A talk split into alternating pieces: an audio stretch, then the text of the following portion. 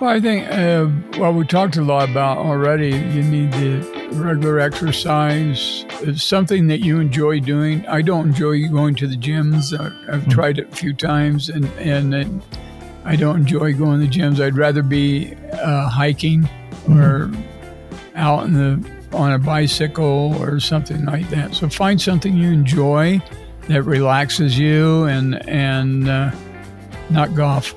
Uh, not golf, no. And, I, am uh, not playing golf anymore for different reasons, but that's not. I apologize to the golfers, and if you enjoy it, go for it. Today's episode is a longevitarian spotlight. This is where we'll focus on a person that is walking the walk and that is extending their health span and their lifespan all at the same time. Today, we'll be shining the light on a dear friend of mine, Bob Wholesale. Bob, welcome to the Modern Longevitarian Podcast.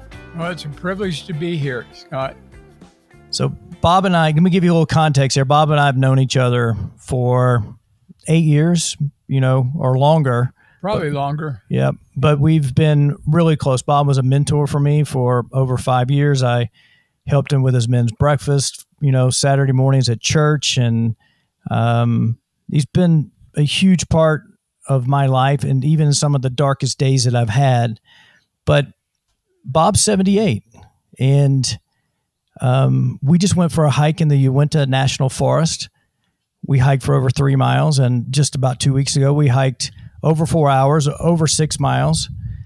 I was 34 hours fasted at the time, and at times I was struggling to keep up.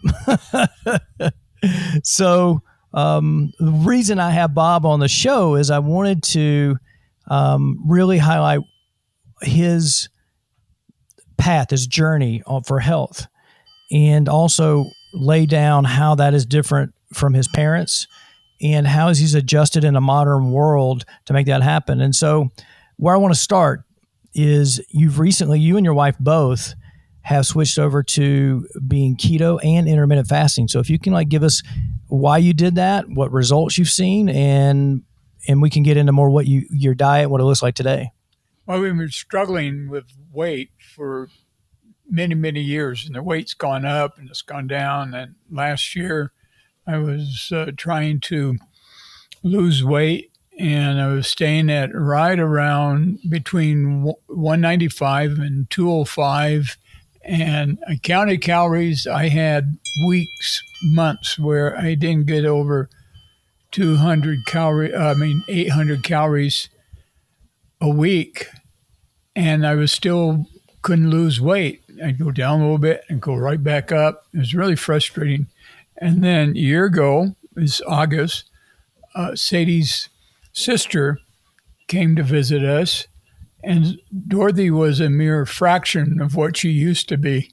She uh, had gone keto, and Dorothy had always had uh, weight issues. And, and I think she had, like me and Sadie, had gone to a point several times where you just give up and you say, I, you know, I guess I'm just going to be fat, you know. And, and, uh, but she, uh, started on keto and, and we don't, she lives in California. We live in Utah. So we don't see each other very often. And she shows up and uh, I just, she just doesn't look like the same lady anymore. She's, she's down really, really down in her weight from where she ever had been.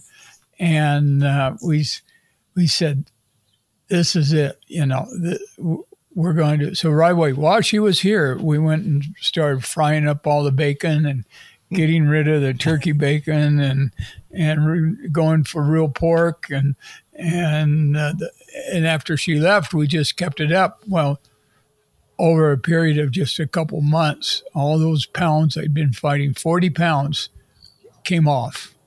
Mm. You know, and then then um, blood pressure I was always fighting. The blood pressure was always around one in the high 120s and the 130s, and and now the average day is I mean between 110 and and 120. Uh, so the blood pressure went down. Uh, always been active, avid skier for the last 50 plus years, and so uh, we had the activity. But with the weight loss, you do it better. It's more comfortable, and and uh, so the and the hiking's the same way. I used to struggle go hiking, but would struggle snowshoeing, struggling, you know. And now it, it's pretty easy except for that straight up hike we did this morning.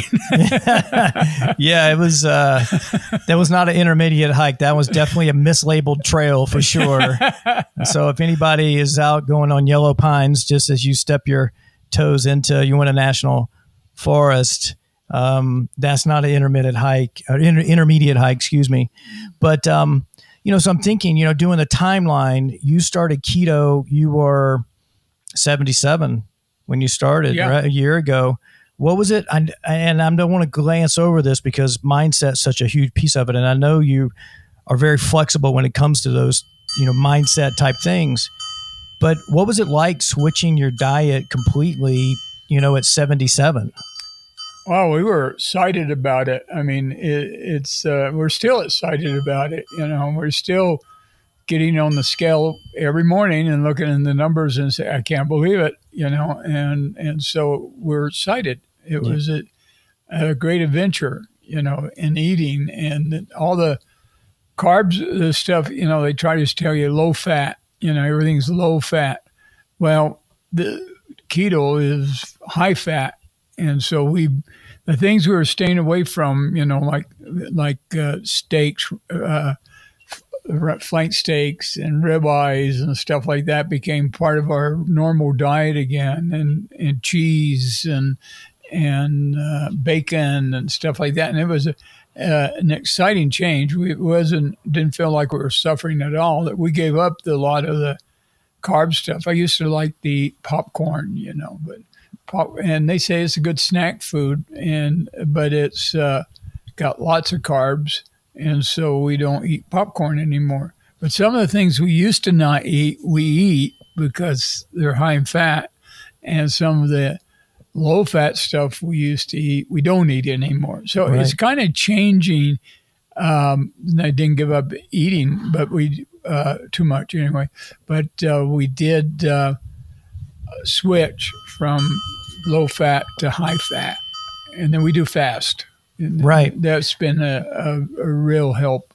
In, right. In and I want to get into fasting for a second, but before we do that, um, you know, you ate, um, you, you know, breakfast this morning before we went on a hike. So tell everybody, the listeners, what you had for breakfast this morning. uh, I had a ribeye steak, fried onions, and two pieces of bacon, and some mel- melted cheese. That's that sounds like the breakfast of champions. That's definitely not Wheaties, right? uh, no more Wheaties. No more Wheaties. But that was coming off a, a 36 hour fast too, and I wanted to eat this morning because I was hiking, and I might have gone into kept the fast going, except that I want to have you know some food to get the body to start burning that fat uh, for the the hike we were going to go on. Right. And so, how often do you fast like extended fast, like 36 hours, like that? Oh, at least once a week. Mm. Yeah, to, and uh, to try to keep the, the weight adjusted, you need to do that. And and there's a lot of keto doctors that really support intermittent fasting and uh, long term fasting. We try to doesn't always work because people invite you out for dinner and that, but uh, typically we try not to eat anything after two o'clock in the afternoon. And so we're always, most days we have a 16 hour fast going into the day. Right. I mean, because you are, you, your, your fasting schedule is completely opposite of, of mine. I mean, I've been intermittent fasting for eight and a half years. And if you're a regular listener to the show, yeah, I talk about that almost every time. And that was a key to my weight loss. And there's so many correlations to Bob's story and mine. We both lost 40 pounds and struggled. We kind of get to that 40 pound thing and then fight it back off and and those type of things. But I don't eat breakfast. Like I fasted this morning, um, and, and, still fasted. I've only had a bulletproof coffee post hike, and um, but yet you and I eat up until eight o'clock at night, sometimes a little bit later because I'm I'm a more of a night person. But you're more of a morning person. You found what works for you and your wife Sadie, where um, you eat breakfast and then you don't eat after two o'clock, and so you don't have a dinner where that would that would totally crush me. I would it wouldn't work. So, um, how did you stumble upon the intermittent fasting where um, you you eat breakfast, you eat, and you don't eat after two o'clock, and then you don't have dinner? Well, we took a lot of it from the the doctors on on uh, on the web. Uh, you know, the keto doctors. Uh, that's the kind of things they advise. I don't always eat breakfast nowadays. Mm. Quite often, uh, I have uh, one meal around noon. Uh, I might not have any breakfast. I had breakfast this morning because I was going to do some activity and and wanted the the energy to to do the to do the hike, but normally, quite often, I don't have breakfast. I used to. Scott knows I love my I love my bacon and eggs and steak and eggs, and we've co- cooked a lot of steak and eggs together. Uh, but I don't always eat that anymore. You know, so quite often uh, it's just eating sometime early afternoon, and then that's it. You know, right. And that but i love that. I love because i i what i really my message is is that we're all doing an experiment for one and what works for me may not work for bob and then also like it may not work for the same people in the household and I, I think that it's a blessing in a lot of ways that you and sadie can can definitely reach your goals and be on the same schedule and do the same things and and be very similar with that because um, some people, it may, may be complete opposite. You know, like in my house, my wife's more of a Mediterranean. She's more of a pescatarian, more of a plant based in a lot of ways. And, you know, we recently just had a conversation um, that, you know, I do better when I eat more meat. And it's just, let's support each other as we go down our independent paths towards finding what works for, for each other. Mm-hmm. And um, I think that's extremely, extremely important. And that's what one one of the reasons why I wanted to to really have you on the show. So let's back up a little bit. You know, Bob, you, have been, you know, there's different different strategies you used over the years. I mean, you've told me stories like uh, when you lived in California, you used to bike from Anaheim to San Diego to burn a bunch of calories, and you were really in shape then. But you you also were counting calories before there were any before there was the internet, before there were computers, before there were apps on phones to do that. So tell the listeners um, how you counted calories. Well, we were when uh, Sadie and I got married. Um, I, I might have been a little overweight, but not very much. But then um, marriage life and the contentment and the low stress and, and all that uh, tends to relax you. And we were, uh, Sadie's always had some weight issues herself. So we were, we were ended up um, enjoying our food too much. And, and uh, maybe uh, four years into the marriage, you know, I was, I, when we got married, I was probably around 170. And by the time uh, we were about four years in the marriage, it was about 200. Mm. And we, uh, and I had a friend who I was about 38, and I had a friend who was 40 who had a, a triple bypass surgery. And uh, that was a red flag to me, you know, because I, Uh, I'm only a couple years older, younger than this guy, and and he's had you know major heart surgery, and so I decided I wanted to get rid of the weight. And I always liked bicycling, so we got ourselves some road bikes and we started bicycling and we went in those days like i said it didn't people didn't have pcs this was the, dark ages in the last century and we, we went to the grocery the grocery stores had these little books i never knew about these books my wife did uh, that gave you all the calorie counts and so we'd weigh the food and and uh, record the calorie counts and i got i we don't throw a lot away. My the books are still down in the basement. You know? uh, so I could show you the records, you know, of, of uh, how much um, we lost doing the calorie counting. But even though we didn't, no one knew about keto in those days, though there was some keto uh, studies going on.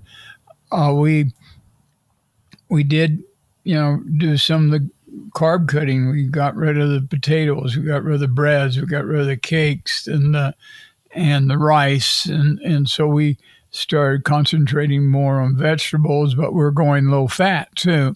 You know, try to get rid of the fat, which is, and for us for that time it worked. You know, for a while. Um, in fact, it worked for a long while. It worked for maybe seven or eight years. Mm. Well, as long as I kept up the bicycling, I, I would. I was living in um, Costa Mesa, and I would think nothing of hopping on my back bike and and riding down to San Clemente and back in an afternoon just just to get out and kind of stretch my legs in those days. And I did some running, some some um, uh, 10k runs and stuff mm. like that. So I was pretty active in, in my 40s and up into my 50s. I was in National Ski Patrol in my 50s. And, um, you know, we just, but then we, uh, you know, the one funny thing is that we went vegetarian and they, uh, that was a mistake because we, we ended up eating too much. And my joke was that there's, you know, the, there's no meat in chocolate cake. so, yeah. so the weight went back up, you know, and then I, we moved, moved to the Bay Area and I was working for a high tech company and in the marketing. And so all that was uh, the, the lunches and the dinners and, and I just quit watching my weight. So, I, I gained a lot, uh, gained uh, gained it all back in my late fifties, early sixties, and I retired. I got to part to my dream, which was to live in Park City uh, near a ski resort, and that was going to be my retirement. And uh, I was very over, overweight, out of condition, and I remember um, getting my new ski boots, my new skis, and my season pass to Park City and going up there on the chairlift and skiing down. And I'd have to stop periodically to rest. And these little girls come by and say, Are you okay? You know?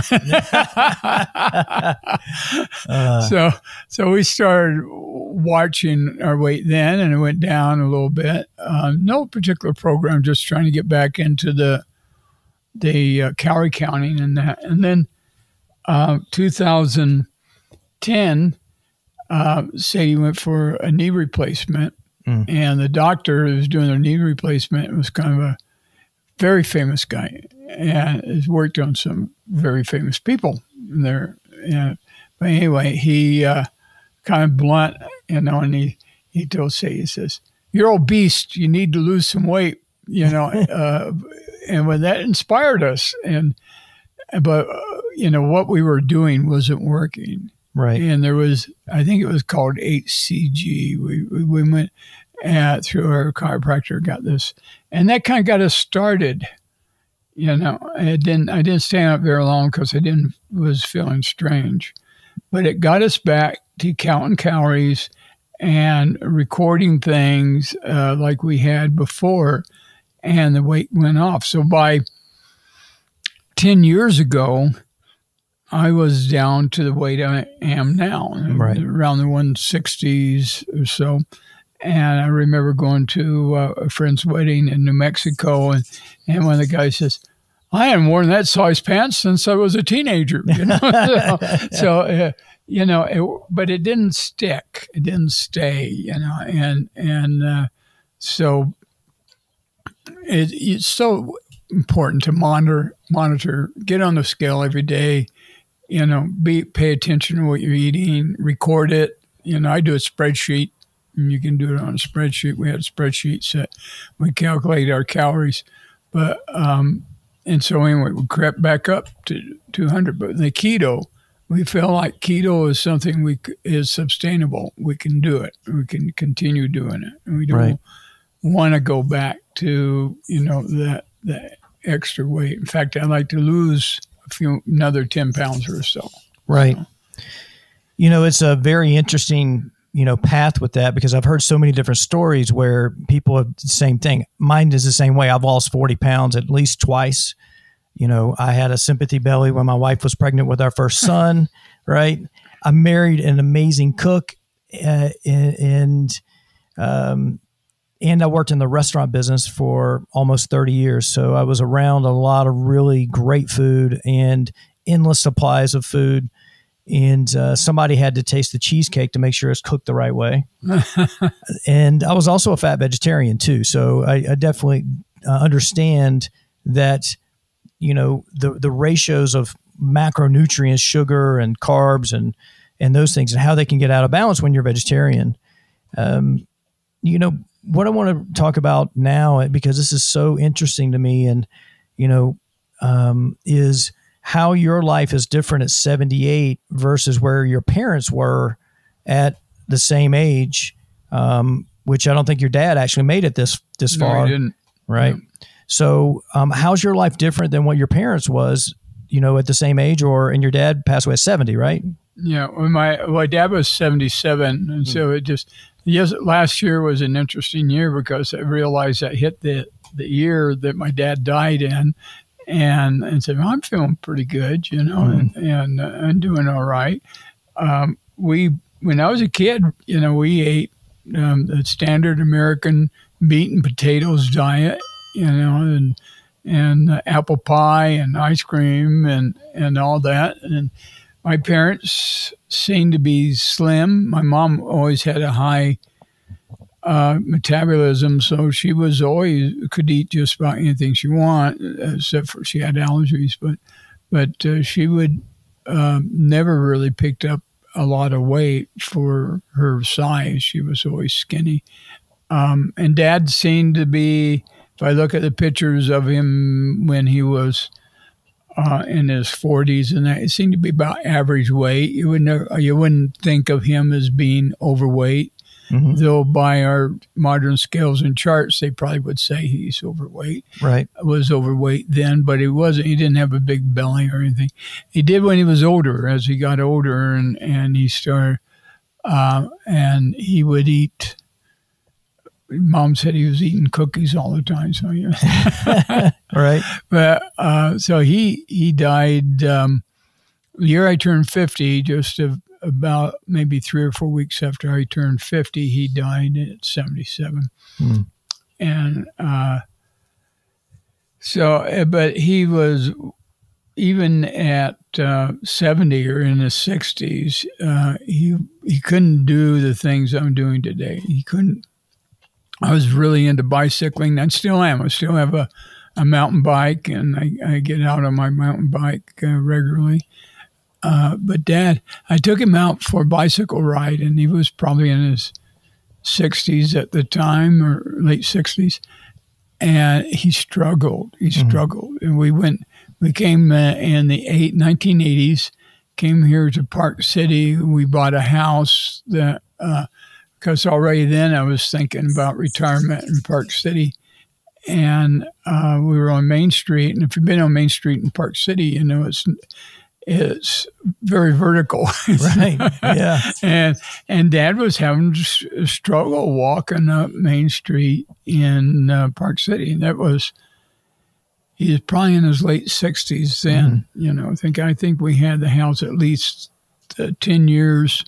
We didn't move in, until uh, two thousand two uh, to Park City, but we bought the house in the 1980s. So we, we probably he's probably in his 60s, early late 60s when you know he couldn't do that. Dad did um, when he retired. Um, he always wanted to do wood carving, and he's done. Did I've inherited some great wood carvings that he did. Uh, he did carousel horses. He did uh, turtles and and uh, beautiful, beautiful work. And I still have some of it, uh, but uh, he didn't. He sat in his little shop with his wood carving tools, and that's all he did. Right. He didn't get out and walk. He didn't get out and do any kind of doing exercise was not part of their agenda. Right. Doing exercise was always my part. part. Right. It started out when I was about 23 and I learned to ski. And that was probably helped me extend my life because I, just love, still love skiing, you know, 50 plus years, and I still can't get enough of it. Right. And then skiing in the wintertime, well, I got to have something in the summertime. So Right. summertime became um, bicycling, it became hiking. Uh, it was motorcycle racing for a while, and I survived that. My go kart racer over here, Yep. He me. survived the go karts. And uh, Yep. so I think um, one of the things that's helped me be where I'm at today is that I was always active, somewhat Right. active. And there were, when we were bicycling, I'd go into the, I couldn't do it today, but I, I'd go into the health club and I'd do two aerobics classes back to back in an evening, you Mm. know, and, uh, you know, it just, the body was running so good at that time. you know. Right. So, So I, I mean, yeah, I start with mindset and and you know I definitely movement and exercise is high on the is one of the pillars when it comes to longevity, and I, I, it's so refreshing to hear that. I mean, you're living this. I mean, you're and you're you- you're extending your health span, you're extending your lifespan, uh, and and those are big pieces of it of what's going on. And you also talked about um, today while we were hiking, you were talking about your mom, and she was feeble at this age. So maybe you can talk about that. Yeah, I wanted to go there. Um, it just dawned on me today, actually, uh, because I was thinking this year was my last year was the year my dad died, but mom at 78, uh, she was living by herself and she was getting feeble. You know, she was, dementia was creeping in and she was having trouble walking. She was on a walker. Uh, we moved her, we were living in the Santa Cruz Mountains in California, and we moved her from where she was living down in Victorville to our house, and she was a handful. She she just Mm. she uh, was on a walker, and when we got here, and she was um, early '80s, uh, she had to be on oxygen, and you know she's so you know she couldn't do the things I'm doing at this age. In fact, she was de- visibly visibly deteriorating Mm. and I think it was, you know, like like I said, she there was no uh, health standards, and she was they never uh, she never did any uh, regular exercise and stuff like that. Right. And, and, and so, uh, she died around eighty four, I think. And so, Mm. and so it was um, yeah, it was around eighty four. You know, that's something I, I just you know realized or heard the other day where people are living longer and we're keeping people alive longer with pharmaceuticals, but we are not extending the the prime years of someone's life or what is now becoming health span. And we are just lingering around in rest homes or you know those type of things and and what I really love and I and I've loved this for a long long time is is really pulling out the wisdom of people who are living life um, to the best they possibly can and not really slowing down all that much. I mean, you've been retired for 18 years. Eighteen years, yeah. Yeah, 18 years. And I've forgotten to go to work for the last eighteen years. uh, and so, I mean, you know, when you start thinking about extending health span out for, let's say that, you know, 85 or, you know, you're still able to, to go on, maybe not on a hike like we did today, but a little bit flatter hike like we did last week, right? And, you know, and, and think about, you know, eight years from now, 10 years from now, where, where you're at, because like there's an old saying is that, uh, you know, hinges that don't move rust, right? So if you if you open a gate, the, the the hinges on that gate won't rust because you move it, right? And I think Yeah. that's one of the things that that are showing how important um, not slowing down down is because people say that you, you that you know metabolism slows down when we when we age. I think that we slow down mentally. We stop moving. We eat the same that we've been eating, and we end up gaining weight. Where I mean, I'm hearing you ate bacon and ribeye and fried onions this morning, but yet you know burned a couple hundred calories on a hike. You know, last week you did a hike. I, I didn't go on that hike, and you were fasted for 36 hours when you went on that hike. I mean, Yeah, Yeah, and we went on the same trail and we went further up. You know, we started last week at eight, around eight o'clock in the morning. We didn't get back to the car until about 1.30. Wow. So, and uh, that was, and that trail's steep. It, and it's very rocky. It's not an easy trail. Right. You definitely have to pay attention to make sure you don't turn an ankle or something on that Mm-hmm. on that one. The other thing is Sadie and I are dancers, and Mm. though we don't get to dance, we we do the swing, and we had know how to Lindy Hop and things like that. And when we go, uh, occasionally we get to a place where we can, where they're playing the right kind of music, uh, we get out and and do our swing dancing, and people love it. Yeah. Uh, we're uh, uh, don't get to do it as often as we like, but we can still do it. We- Yeah. And we had a friend from South America, and they were having a wedding um, last year in September, and so we got on the. We uh, found some uh, salsa lessons on the uh, TV, and we we uh, learned how to do the salsa because we figured there was South America and they'd be doing Latin style music, and so we were we were able to do some salsa at their wedding, you know, and everyone get a kick out of us because we're right. well, you know that's that's movement. You know, I mean, when you look at the blue zones, and do you are you familiar with the blue zones? What they are? Um, th- it's basically um, Dan Buettner wrote a book. I think it was sponsored by the National Geographic. There are five areas of the world that have the highest populations of people over 100 years old. And they wrote a book about it, and it's called Blues. And each one of these zones are, are called blue zones and there's one in Japan, Okinawa, Japan, one in Greece, one in Italy, Costa Rica, and uh, Loma Linda, California, the home to the Seven Day Adventist um, um, church because they're vegetarians. They fast one day a week, right? So um, they they they do really well. And um, where I guess the rest of America doesn't are not vegetarians and don't fast um, one day a week. And um, and so, but my point being is this: is that in all of these blue zones, there's no official structured exercise. There's just movement through gardening, dancing. In Japan, there is martial arts, right? But it's not like, hey, I have to go to the gym and bench press 225 pounds or do an aerobic um, uh, type of, of movement. And and so there's not. So it's more about or exercise structured exercise plan. There's more about just daily movement than there is about exercise. Um, what exercise is really is a supplement to make up for the fact that we don't actually move during the day. We're sitting. You're you were a computer engineer by trade.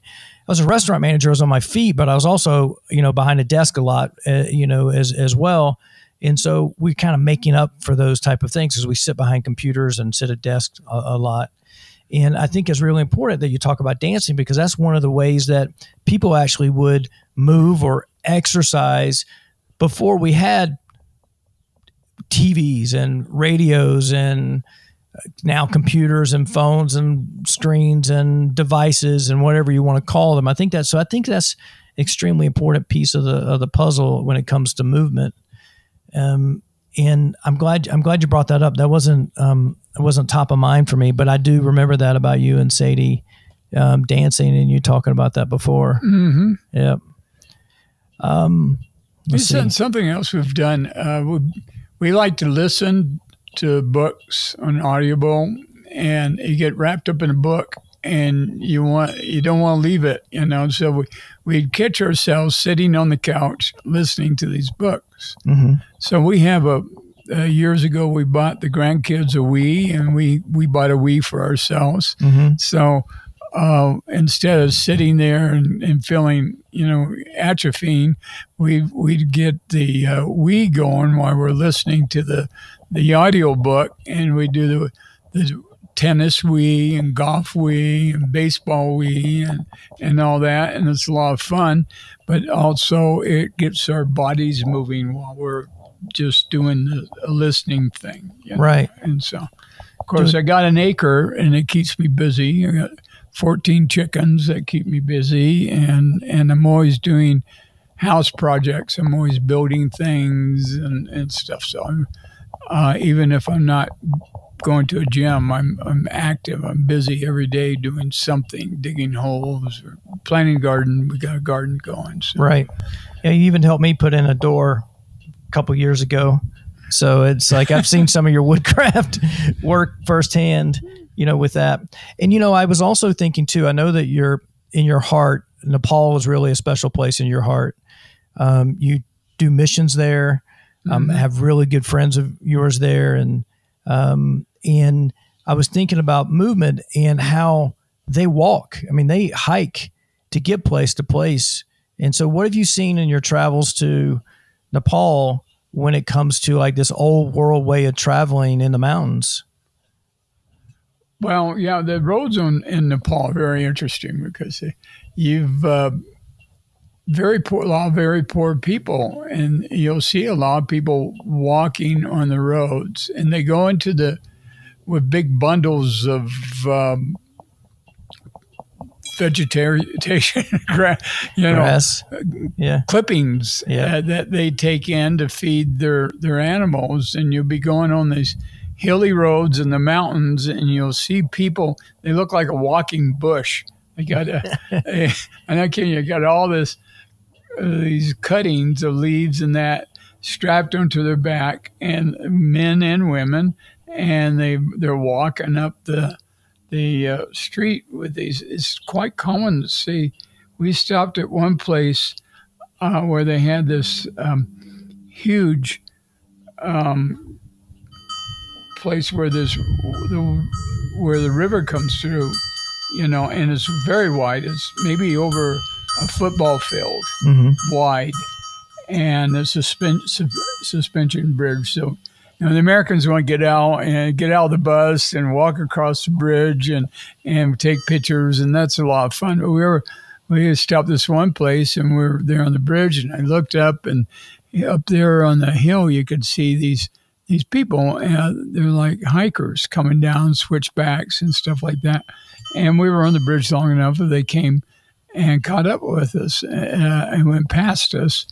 And they're amazing. This old lady, she, I, I couldn't tell you, how, she was old. She looked old, Mhm. but she had bare feet and uh, carrying a big bundle.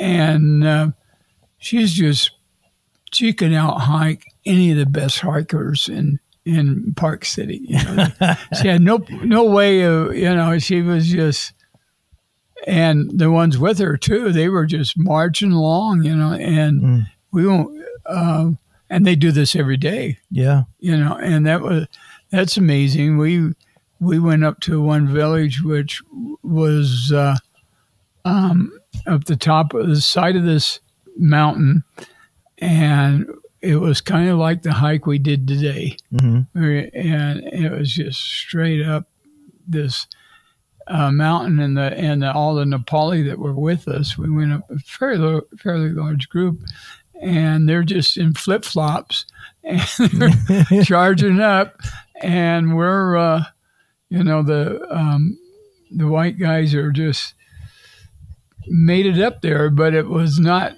you know uh, as good as they did. These native people down in southern Nepal, they're amazing. They're Yeah. absolutely amazing. Yeah. know, and and so uh, the the lifestyle is so much different, and uh, and they don't always get enough to eat, so they're skinnier, thinner. Most of them, a lot of them are thinner. Right. You know, it depends. And they got to move a lot there. I mean, they're hiking in the mountains, right? Yeah, And walking on the streets. The labor there, um, and harvesting their the rice, and we, we a lot of times are there during the harvest season.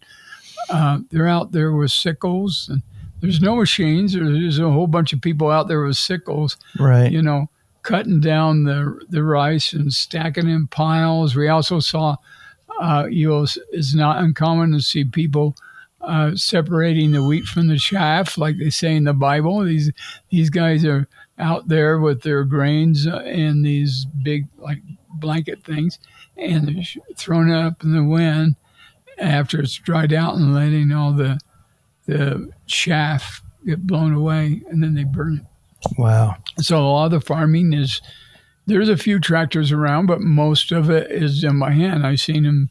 Mm. I've seen them uh, plowing fields with oxen.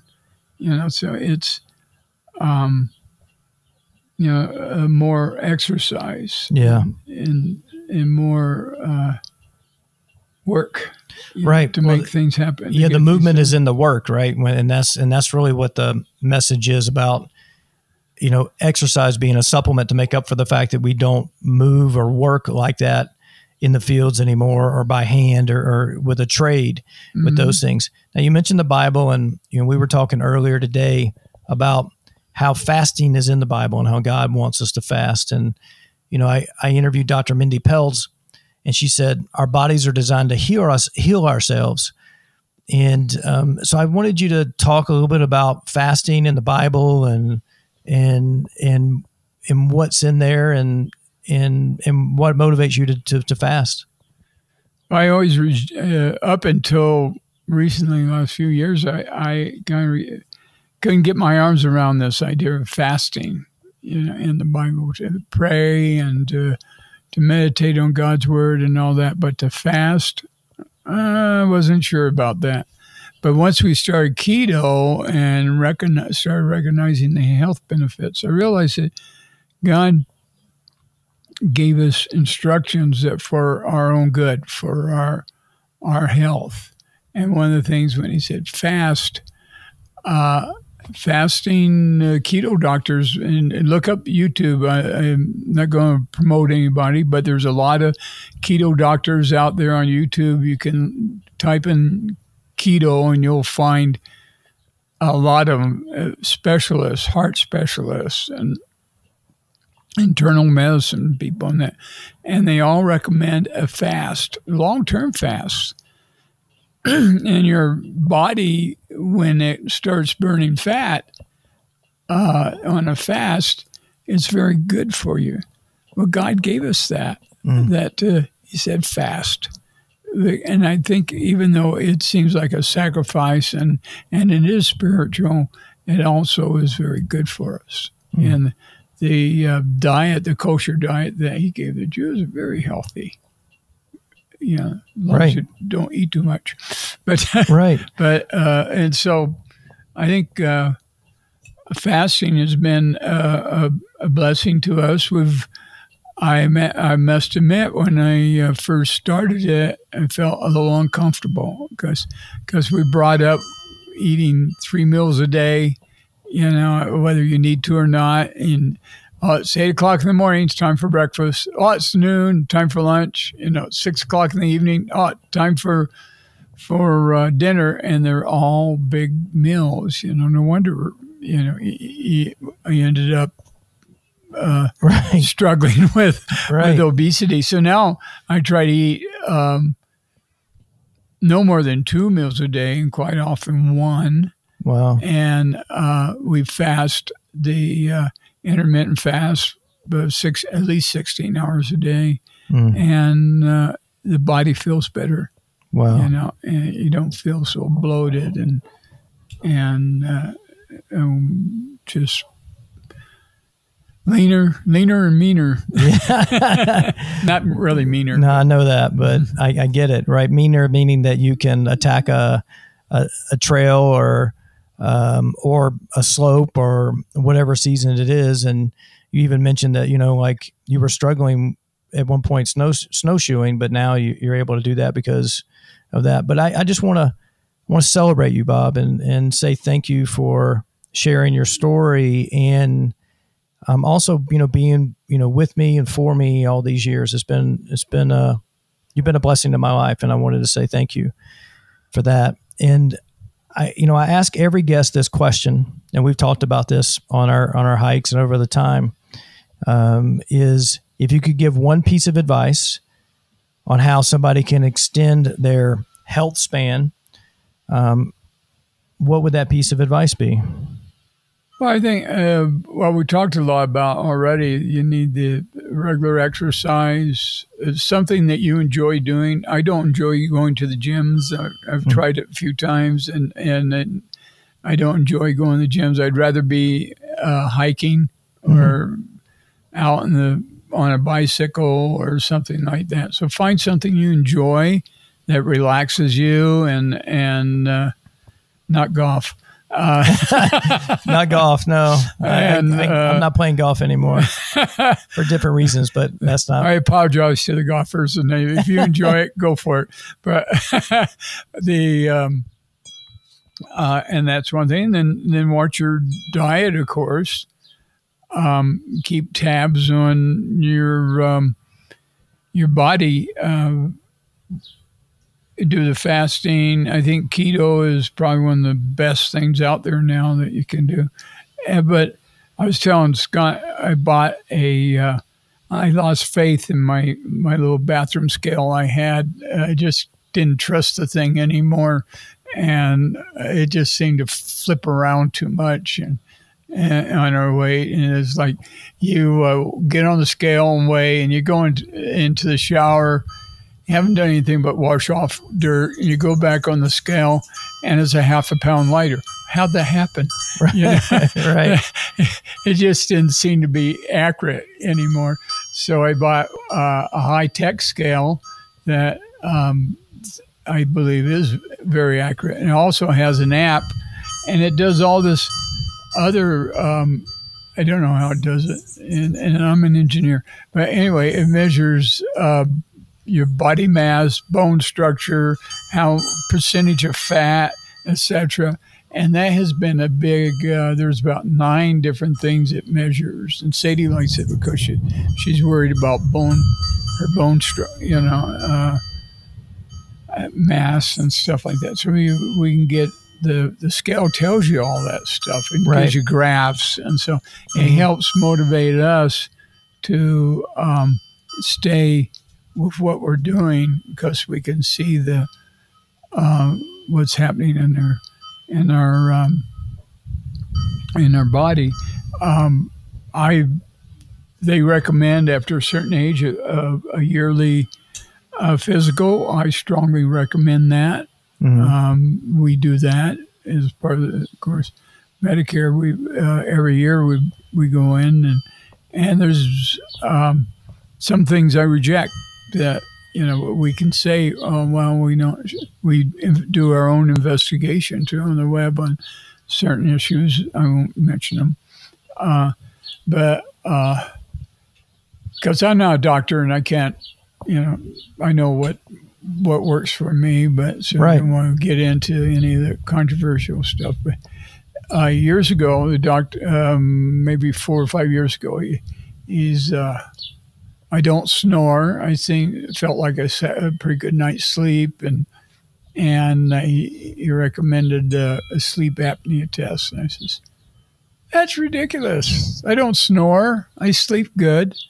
And, but I was getting a little tired in the afternoons. You know, Mhm. old people get tired in the afternoons, right?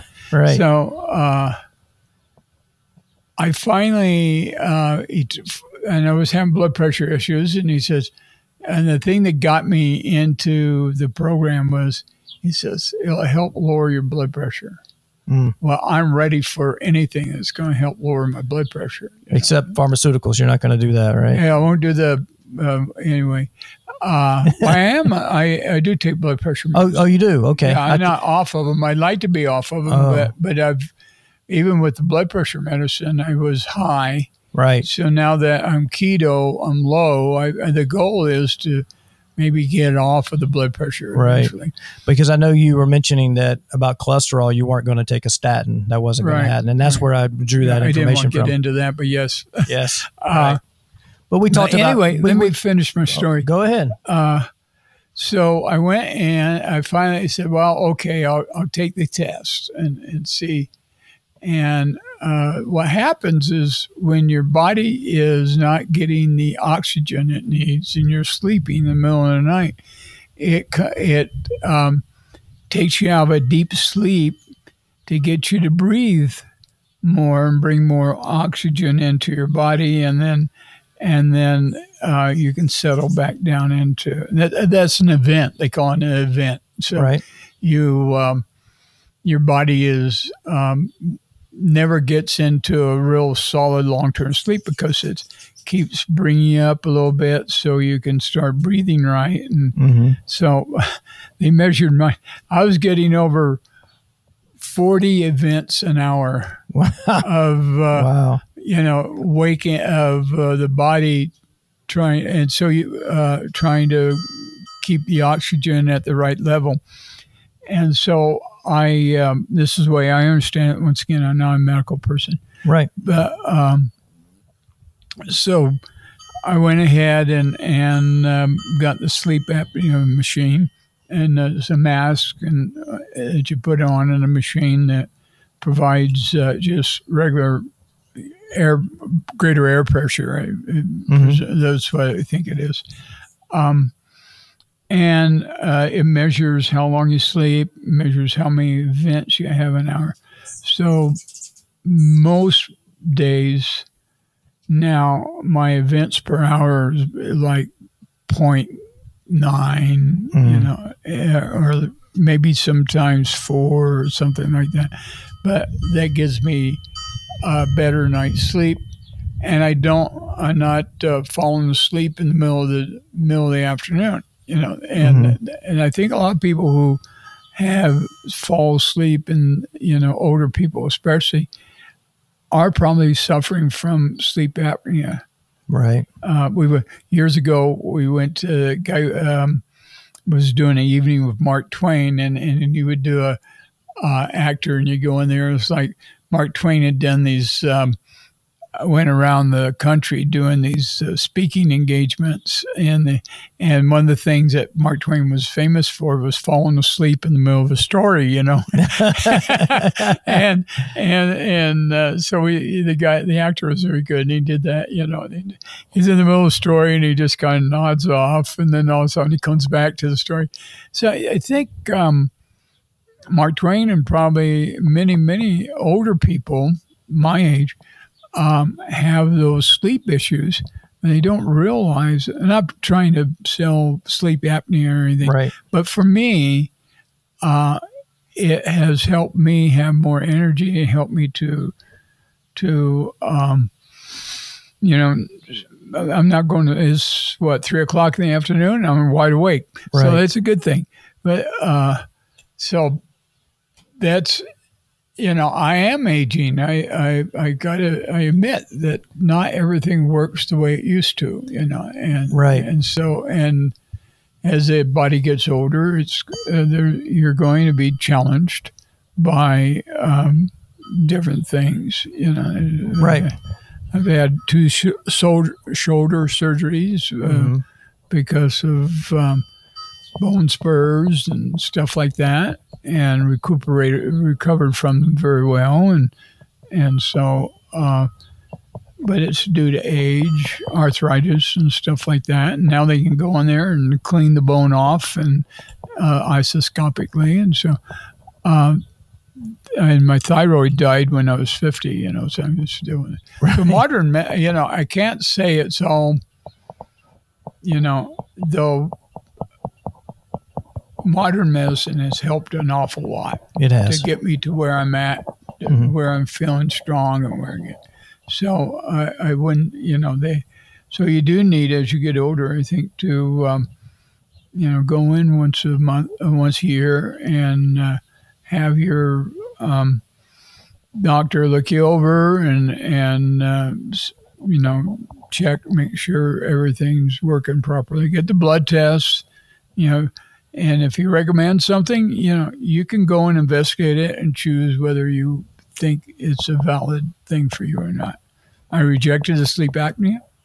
Later on, I reconsidered, and I'm glad I did it. You Mhm. know, so Well, sleep is such an important piece of the puzzle. I actually think in the hierarchy of the seven pillars of being a longevitarian, mindset is number one, which we talked about that, and sleep is number two, because sleep touches everything. If you don't get enough sleep, you could spike your insulin, uh, which could leads to weight gain. Also, um, your hunger hormone called ghrelin is not regulated, and you're just hungry all day long.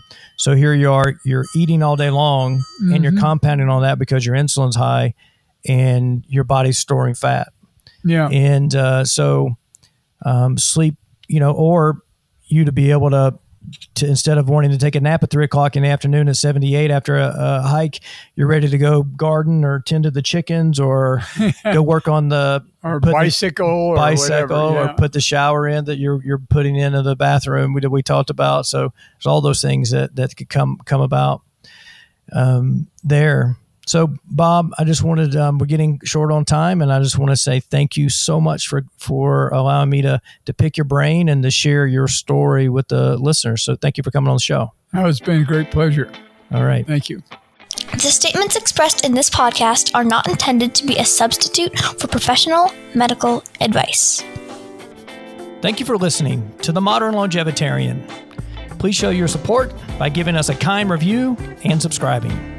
You can also learn so much more about increasing the quality of your life today and the quantity of your life tomorrow at our website, modernlongevitarian.com. You can also join our private Facebook group at the link in the show notes. Come back next week for another amazing episode of The Modern Longevitarian.